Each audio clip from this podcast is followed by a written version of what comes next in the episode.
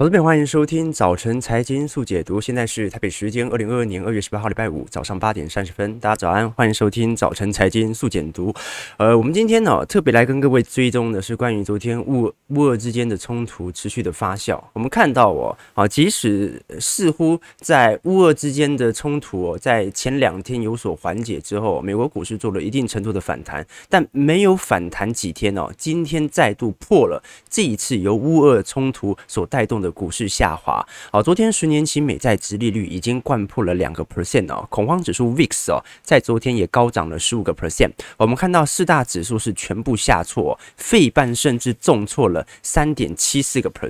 哦、所以我们看到比较明显的感觉是这一次的乌俄冲突、哦、似乎形成了一个相对中期的疲弱的冲击感。我们看到、哦、在这一次美国总统拜登在礼拜四所释出的声明稿当中表明说，即使俄罗斯目前正在撤军，但是俄罗斯入侵乌克兰的风险还是非常的高。那现在来看哦，呃，我还是抱持着我们在过去几天所持的想法啦，啊，就有任何的利空的冲击哦。啊，对于周期投资者来看，它只是一个更多呃摊低成本的机会在而已哦。你想想看啊，如果普丁真的要进攻乌克兰哦，啊，那请问他是要把乌克兰东部的俄罗斯地区的人把它并吞之呃并吞起来，还是要把整个乌克兰都并吞起来？到因为军事是一个手段，政治才是真正的目的啊！如果真的进去了，真的打进去了，那要怎么善后？那不就是变成另外一个陷阱吗？啊，苏联也曾经从阿富汗当中学到很大的教训啊、哦，所以我们都很清楚、哦，这一次普丁的用意还是要阻止北约的东扩，不要北约兵城临下，所以他要有一个安全边界在啊，不要让乌克兰纳入北约。那么美国的目的呢？美国的目的现在看起来很明显嘛，他就是希望压迫到你的底线啊，就是你肯定不敢入侵，因为入侵了你无法善后啊。哦，所以这个就是双方之间的角力和斗争，但我相信哦，最终最终哦，你真的要全面的入侵的战争哦，一定要是怎么样？一定要是外交努力失败了，然后和平的解决方案已经完全的破局了，那你战争才会有它的正当性啊、哦。所以现在从外交上还是持续在努力当中啦。哦，即使昨天啊、呃，这个俄国已经。这个让美国的，我觉得是美国驻俄大使已经回国了啊，双方的政治冲突的确持续的发酵，但我反倒觉得。呃，不用过度的担心，即使股市持续在进行下修当中哦，那其实这一次下修最大幅度的哦，啊、都是科技型的全指股。我们看到哦，脸书最近的股价是喋喋不休啊，啊，在昨天已经正式调出了全球市值的前十大，落在台积电和腾讯之后哦，啊，基本上逼临腾讯了。我们看到哦，现在全球几大公司哦，最大的还是苹果，再来是呃微软，然后是沙烏地阿拉伯原油公司啊、呃、，Google 的阿法贝、Amazon、特斯拉、波克夏。第八名目前是台积电，第九名是辉达啊。脸书 Meta 已经跑到第十名了、哦、所以这一次对于软体股的伤害冲击其实是很大的、哦。那其实政治性的消息还是很多啦，好、哦、像昨天呃虽然大家在讨论乌俄的冲突居多啦，但是昨天白宫哦也爆出了一个相对大的争议哦，就是美国政府在上礼拜不是公布了 百分之七点五 的 C P I 的数据嘛，因为是四十年新高嘛。那昨天呢，呃，拜登在应该讲前天啦，拜登在回应记者谈话当中哦。啊，却对通货膨胀的问题说，啊，更多的通货膨胀对于美国财政部反而是一个巨额的资产啊。那他为什么会这样讲啊？其实这个问题我们之前跟各位讲过、哦，其实国家政府的重要任务之一啊，就是保持稳定的通货膨胀率。那如果高通膨，硬要找出它的好处有什么？找出它的好处就是我们知道，美国在全球的资本账当中啊，它是一个负债大国，所以如果通膨高到可以抵去利息的部分，那么美国的债务相比之下，其实就在减少啊啊！各位懂我意思吗？啊，我现在呃跟投资朋友啊，这个借三十万不算多，哎，二十年前我跟投资朋友借三十万。哦，那只要通货膨胀持续，我现在才还你，那其实对我来讲，债务本身就在减轻，绝对金额不变，但是实质那三十万的购买力，其实会随着啊持续时间的流逝，它的购买力会下滑的哦。所以这是拜登所提出的一个问题啊，那让很多的媒体圈啊，其实相对是比较诧异的哦。那昨天呢、哦，美国财政部长而、啊、是紧急的出来灭火啊、呃，这一次耶伦特别提到通货膨胀啊是不可接受的，那主要是因为受到疫情的破坏的严重，以及呃在未来啊随着疫情受到控制之后啊，一定可以下滑。那么财政部不会以通货膨胀有利于稀释政府的利息为由，来持续的让市场上的通货膨胀持续。我们看到这张图表啊，是整体美国的债务的利息占 G D P 的比例哦，我们看到其实从二零二零年之后啊，就在持续的走低当中。为什么会走低？利率调低就代表着这些发行的国债，它要付给你的利息是越来越少了。好，所以它对于 G D P 的比例也越来越小，但是随着未来几年回到一个升值格局当中啊，利息就会增加。那只要通货膨胀持续的话，利息又会被打压下来。好，所以各位可以理解得到啊，在新的一轮的加息的政策当中哦，我们看到最近啊，费城啊联准会哦所调查对于二零二一年第四季度啊 G D P 平减指数啊，就是我们常讲这种衡量通货膨胀率最好用的指标、哦、的预测的离散度哦，其实已经逼临零八年的金融海啸哦。什么意思啊？也就是说现在呃我们面临到这种通膨大缓和，我们看到中间有一条黄色线啊，叫做 The Great Moderation。 这个 The Great Moderation 哦，讲的是啊，在市场上一九八零到两千年哦，美国史上最长的牛市，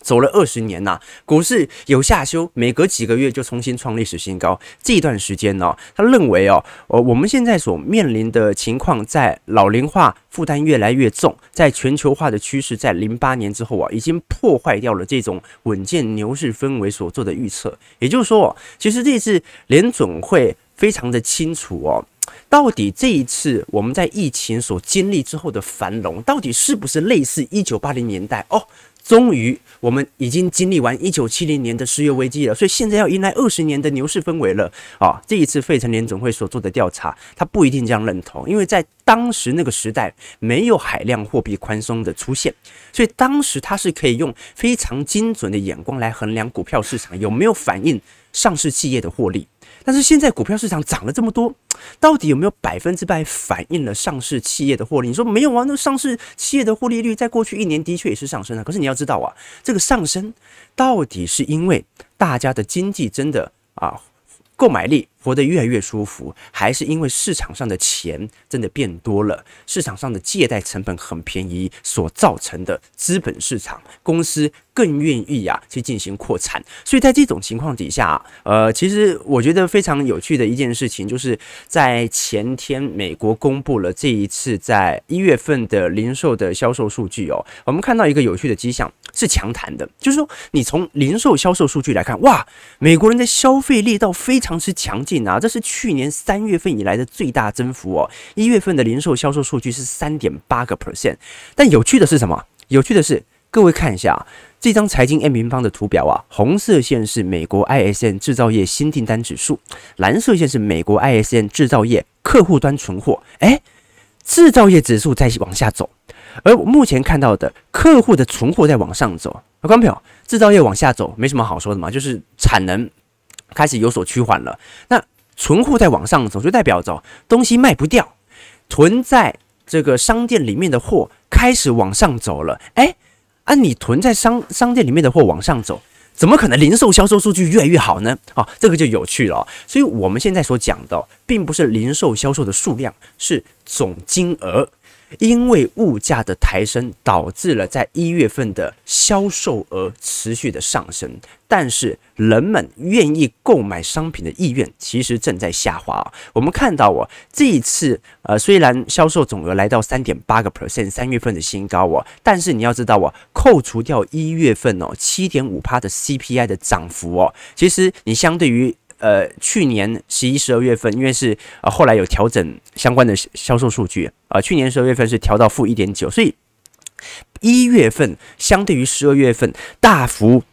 成长的这个情况哦是可以预见的。为什么？因为去年十二月份基期太低了，而今年一月份消费者物价指数又太高了，所以造成啊啊这实体的这个销售额啊快速的激增哦、呃。而我们为什么可以确定市场上的消费情绪非常低落呢？也是从上礼拜我们所看到的密歇根大学所公布的消费者信心指数啊，从一月份的 六十七点二 现在到六二月份哦是 六十一点七，是二零一一年十月份以来的最低，所以现在美国的消费者愿意去消费的意愿跟二零一一年欧债危机差不多，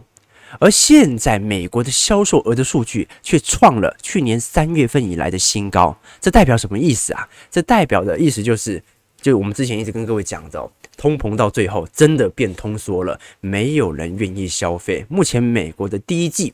所以我才很自然的讲哦，就算联总会不紧缩啊，就算没有乌俄冲突，它都得被迫做景气修正。为什么？景气到顶了，去年年底就到顶了，现在正在明显的下修格局当中哦。我们再从一项数据哦来跟各位做些解析哦。这项数据哦是美国房屋建筑商的 N A H B 房价指数哦。我们看到哦，这项指数是衡量美国对于新成屋的消费者的信心指数、哦、在二月份、哦、持续下降了一点，来到八十二点、哦、已经从去年的第二季见顶之后啊，每一个季度都在下弯哦。那当然哦，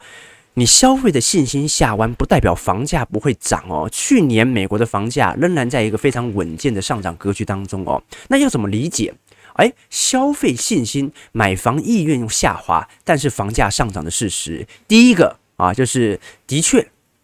空屋率的上升是美国开始在去年年底到今年年初有一个明显看到的一个迹象，这跟、呃、台湾就差不多、啊。那第二件事情就是真的房价贵到，哎，有些人还是持续的买，但是呢，大多数的人只能买一户的人，他已经没有能力去负担目前的房价了。我们再看一下美国股市四大指数哦，昨天的情况，道琼工业指数下跌 六百二十二点一点七八 百分点， 收在 三万四千三百一十二 点哦。好，目前一样是收在年线以下哦。这个道琼哦，这一波的打底哦，因为昨天是留一个十黑 K 啊，我、哦、这个这个真的是杀尾盘，也没留下影线哦，所以很快很快就要挑战到一、哦、月底啊，本波。啊，这个道琼修正的最低点了。再看一下标普，标普一样啊，在昨天也是正式的跌破了年线，下跌 九十四点二点一二 百分点， 收在四千三百八十点啊，啊，跟道琼差不多的处境啊，这个肯定下杀力道还是有的啦，因为昨天也没有留任何的下影线。那我们再看一下纳指，纳指跌了 四百零七点二点八八 百分点 啊，收在一万三千七百一十六点啊，这个纳指就头疼了啊，这个纳指看起来啊，就算股市啊走一个缓慢的向上格局啊。仍然改变不了哦，季线即将要灌破年线的事实、哦、很快在可能未来一周到两周内就会发生，即使股价有混健的向上走、哦、所以、呃、接下来、哦、整个科技股所形成的头部、哦、可能就会形成今年、啊、盘整期相对比较长的主因了。我们再看一下费半、哦、费半、啊、目前是四大指数当中、哦、唯一还没有跌破年线的，然后费半昨天下跌一百三十三点呢，大跌了 三点七四 百分点， 收在三千四百二十二点哦。那接下来就要看一下整体呃费半这一次所受到的乌俄之间的冲突造成半导体供应链的停滞状况，能不能顺势的来做一些瓦解了、哦。所以各位还是要理解到哦，为什么我们周期投资者啊，从来不在上涨的时候追高，因为上涨的时候啊。它很快在下跌的时间点就会把你上涨大部分的时间给吃掉啊，长牛吉熊嘛啊，所以我昨天看到一项数据哦，好像是英国富时指数它做的在全欧洲的散户投资人的统计哦，他说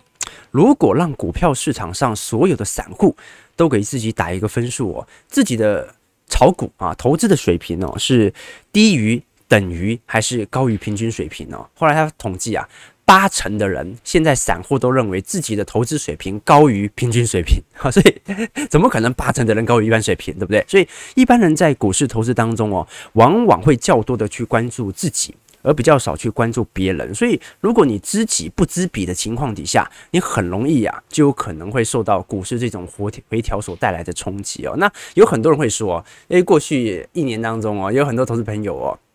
就跟我们之前讲的这种菜市场投资法一样，就那种台积电跌到六百块以下买啊，那这六百二、六百三以上就卖啊，就赚这个零用钱这样子哦。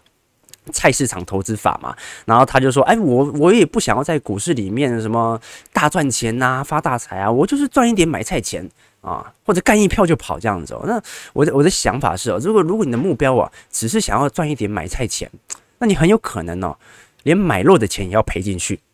就如果你把股市哦当成一个赌场哦，干一票就跑的话，那么相对优势就不重要，你重要的是运气。谁知道台台积电会盘整一年？那你敢肯定台积电今年还会盘整一年吗？啊、哦，所以如果是真的干一票就跑哦，并不是赚到的真实赚到大量的呃资本利差的话哦，那么其实哦遇到的风险是比较大的哦。喝杯水。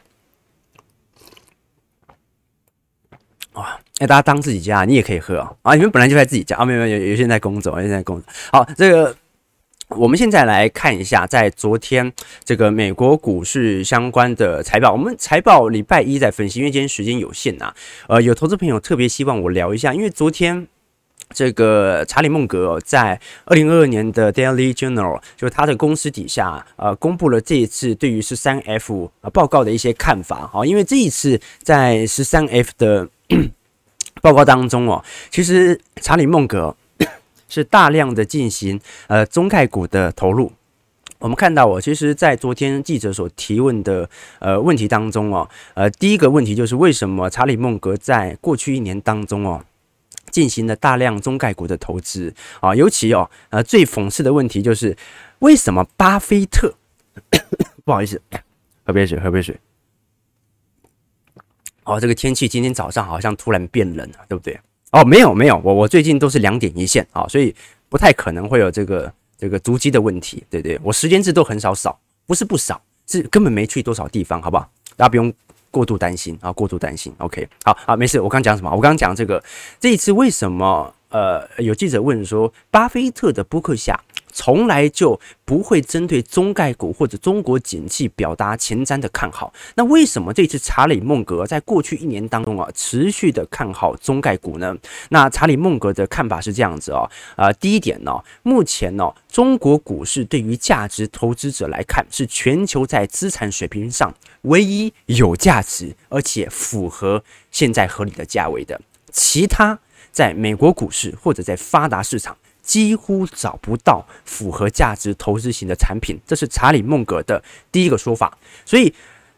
对于国情他当然有自己的看法，但是他对于价值投资的最中心的思想就是第一，找到有价值的企业啊，找到有护城河的企业，第二，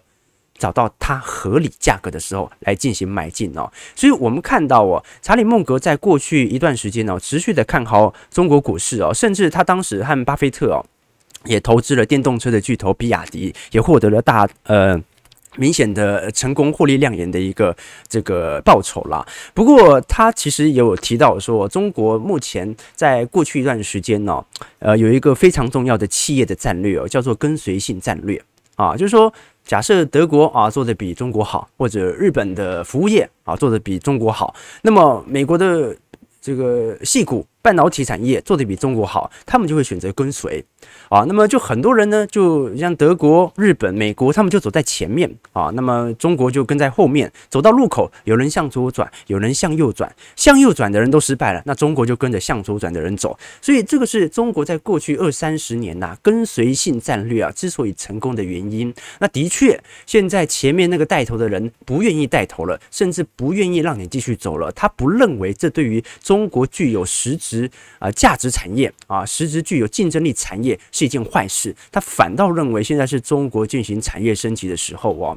那我们具体从 十三 F 的名单当中来看哦，这一次孟格底下的 Daily Journal 呃持续的进行阿里巴巴的建仓。那我们看到哦，现在前几大持股、哦、最大最大的还是美银啊、哦、B A C， 然后是 W F C 富国银行。那第三大持股就是阿里巴巴了。我们看到阿里巴巴在过去一个季度当中。哦哦、这个增幅是非常高的哦，所以等于是过去第三季到第四季哦，查理孟格都不断在抄底阿里巴巴哦。那各位如果从阿里巴巴的股价也可以理解到了，它真的是一路探底到现在啊。好、哦，然后第四名是 U S B 啊、哦，美国合众银行；第五名是 P K X 哦，是浦项钢铁。所以我们看到哦，其实呃这一次查理孟格旗下的 Daily Journal， 它主要的持股基本上是以。财务公司、金融公司、银行股为主哦，配上部分的通讯股哦。那这一次查理孟格其实针对非常多的议题都有发表他的谈话，包括他极力的呼吁目前的联总会应该要持续的进行加密货币的监管哦，甚至应该要禁止。为什么呢？因为哦，它可能会形成史上最大的泡沫啊。当然我的看法是还好啦。那再来就是经济衰退的问题。那查理孟格就一如以往的回答啊。景气的周期不是他进行价值投资的最重要的因子，他只看目前的价格有没有回到一个合理的水位而已啊、哦。所以只要不管是景气的修正，还是个股自身的跌幅，只要价格到了来到合理价位，他就会进行购买哦。好，八点五十分，我们马上再来看一下台北股市在昨天呃晚呃昨天早上的一个表现呢、哦。我们昨天看到台北股市早盘是一度的涨百点哦，不过因为盘中的时候，各位有看到讯息嘛？俄罗斯在乌克兰的边境征兵哦，所以恐慌情绪再起哦，造成午盘的急杀翻黑啊、哦。所幸最后啦啊、哦，台北股市是买盘再度回来哦，三大法人是同步站在买方，共计买了两百零五亿哦。我们看到外资昨天仍然持续在回补当。中哦，而如果我们从呃全球各个区域的低殖利率区域和高殖利率区域啊来进行相关的殖利率的统整，各位其实会发现啦、啊，相对起来啊、呃，这一次包括像是新兴市场。包括英国指数，包括加权指数啊啊、呃，因为拥有高殖利率的优势啊，本波相对是比较抗跌的。你看到台北股市现在的均线位阶啊，跟刚才我们所看到的这个道琼啊、费半啊啊这些位阶就差得非常多啊，所以各位可以理解得到啊，就是现在的确啊，这种高殖利率啊的低本益比的相关的市场哦。相对来看哦，明显是有抗跌的一个迹象来发现的哦。那这也是我们在过去从第四季以来哦，持续来跟各位做一些追踪的哦。那台北股市值得留意的是哦，昨天成交只是放大到三千亿喽啊，总成交量是三千零四十三亿，外资是买了一百五十三亿哦。那统计整个外资买超的前十大个股哦，有华航航空股、华邦电啊、旺宏、长荣航、开发金、华通、星光金、联电、长荣。大同等哦，那我们看到其实这一次在过去呃一个月当中哦，外资对于航空股的回补力道的确是比较强一点点的、哦。那到底航空股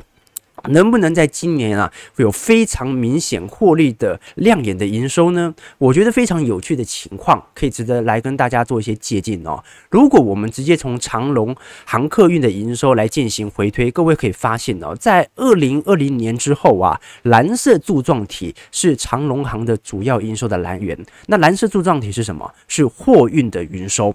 而我们现在所看到的，之所以在二零二二年呐、啊，对于长荣航有相对比较亮丽的预估，主要来自于客运的营收的大幅的一个上滑。我们看到华航也是一模一样的哦。华航在二零二零年之所以还可以保住目前的营收支撑，都是来自于货运，都是来自于空运这些物品的关系哦。那在二零二二年呐、啊，能不能让客运的营收大幅的上涨？其实这跟国内的 C D C 啊，陈时中对于未来的啊相关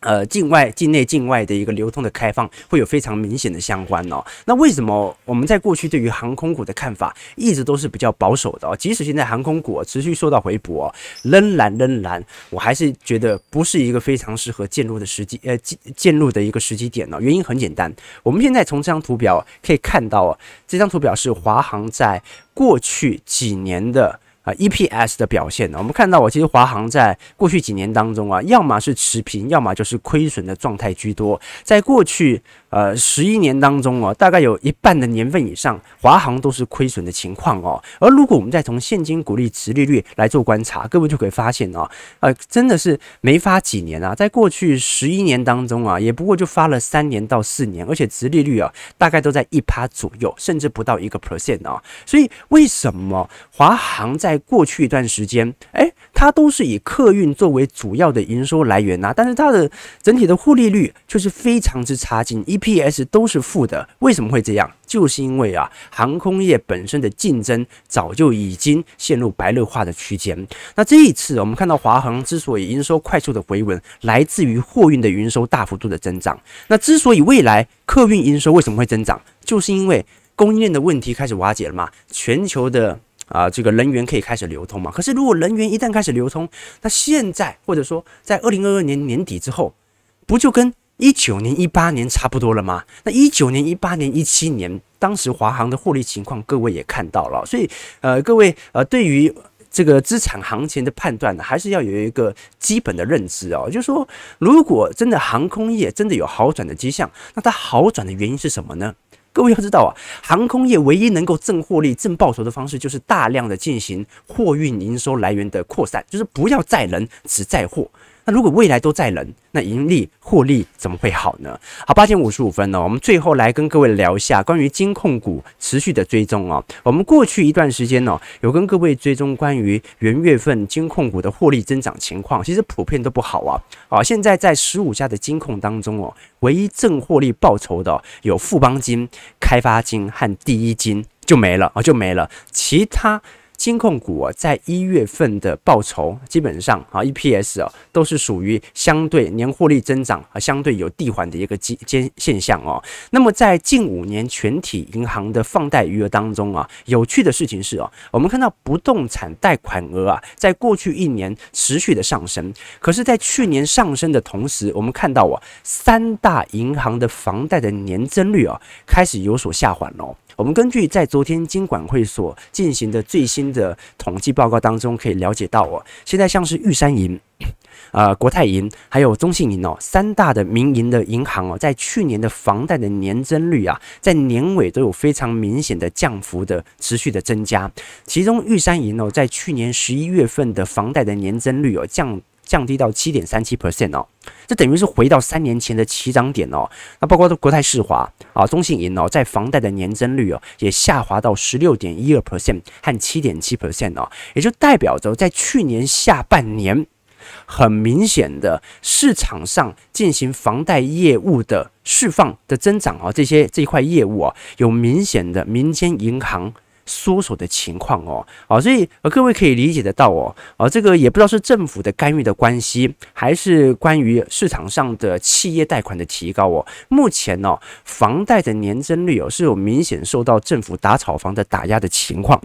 房价是真的在涨啦，但是银行愿意放贷给这个房贷的。这块业务啊，其实是有一点缩水的迹象。我们看到，在过去一年当中哦，涨幅最亮丽的富邦金、呃国泰金啊、中信金，这个去年涨幅也很亮丽哦。房贷占放贷的比重其实是都都算蛮高的哦。那富邦金和国泰金的冲击可以小一点的原因在于哦，富邦和国泰它底下的主要营收的来源是来自于啊、呃、寿险业啊，所以即使房贷啊在未来几个季度有所放缓，所受到的冲击也不会特别的大。啊，但是中信金就不一定哦，因为中信金目前房贷业务的年增率正在递缓，然后房贷占放贷的比重又很高，有四成三，好，所以就要稍微小心一下了。那至于玉玉山金和兆丰金哦，它本身主要还是以销金啊、呃，单纯的销金业务或者以契金业务作为主要营收的放贷来源，所以投资朋友就不用呃特意的来做担心，提供给观众朋友。好，我们看一下投资朋友的几个提问，来跟各位做一些观察哦。OK。呃，维维林说，普丁是不是觉得拜登补空单补太久了？是这样子吗？是这样子吗？我我觉得在大国博弈的情况底下，分析当然非常有趣哦，但是只要让大国博弈影响到自己的投资策略啊，必输无疑。啊，你可以猜对一次，你可以猜对两次，你甚至可以猜对九十九次。但是当你猜对到第九十九次，要进行第一百次的投资的时候，在这过程当中，你的本金会放大，你的杠杆会放大，因为你认为自己是赌神嘛。第一百次错一次就全输，好，所以对九十九次没有用，错一次就是全输啊、哦，这个就是投资的真实情况哦。好，这个这个大家大家都被套牢啊，不是，现在股市下修，没有在比套牢的。是你套的程度有没有比别人少？那各位也要有换一种思想哦。你看美国股市现在正在下修格局啊，周期投资并不并不是代表你不会赔，或者说短期上不会赔，而是当股市在下修的时候，因为你过去的每一次的建仓的时间点啊，都来到相对低基期的水位，所以你的绩效有没有很明显的输给大盘？这个才是值得来做参考的。如果大盘已经跌了两成，哎，你的绩效是跌了 百分之十，那就代表着大多数人赔的钱都比你还要来得多，你应该值得开心。好、哦，所以我们每一次做周期投资最重要的含义哦，其实就是择时，就是我们都很清楚哦，跟着市场，你不可能会有系统性的。好，这种明显的冲击，你所购买的 E T F 不会下市，而真正的问题来源是什么？来源是你能不能在对的时间点买到对的价位。只有用这样的一个方式，即使股市修正，你也不会是第一个停损的、啊。各位懂我意思啊、哦？好，我们再看一下投资朋友的其他提问哦。OK， 这个 Stanley Share 说，与其买华航、长荣航，不如买达美。哎，的确，如果你真的要买航空股的话。那我还宁愿你去买制造商啊，像波音啊、空巴啊，说真的是这样子哦。你看它华航这个在过去几年哦，这个包括罢工的问题啊，包括这个毛利率的问题也在下降，那包括它也是一个重资本投资。啊，你想想看哦，一个产业它要投入大量的资本，然后底下的劳工也管不太住，然后呢，它又是一个毛利率极低的产业，现在又因为受到疫情而冲击啊，所以各位就可以理解了，这个有些产业的未来的趋势一看就懂。啊，台北股市开盘呢、哦、下跌一百五十三点呢、哦，一样受到昨天美国股市的拖累，成交量呢依然不大，收在大概有两千五百亿左右哦，收在一八一一零哦。那我们持续关注一下台北股市的资产价格的变化了。其实台股在过去一段时间呢、哦，表现的一直相对比较强劲一点点哦，所以啊、呃，想要进行台北股市资产琢磨的投资者，可能会有这种感觉哦，就是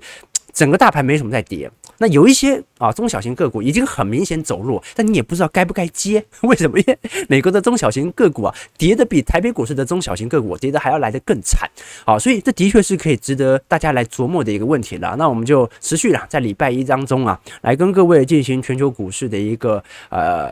呃，相呃，就进行水平比较的一个探讨、啊，来跟各位做一些呃更深入的一些分析啦。感谢各位今天的参与啊啊！大家不要看到点位就不愉快，你要想看你是美国股市的投资者，你作何感想啊？看到台北股市这个一百六、一百七。其实心情啊波澜不惊，对不对？提供给观众朋友，如果投资朋友有更多的兴趣，欢迎各位可以订阅我们频道、按赞加分享啊！我们就下礼拜一早晨财经速解读再相见啦！祝各位投资朋友看盘顺利，操盘愉快。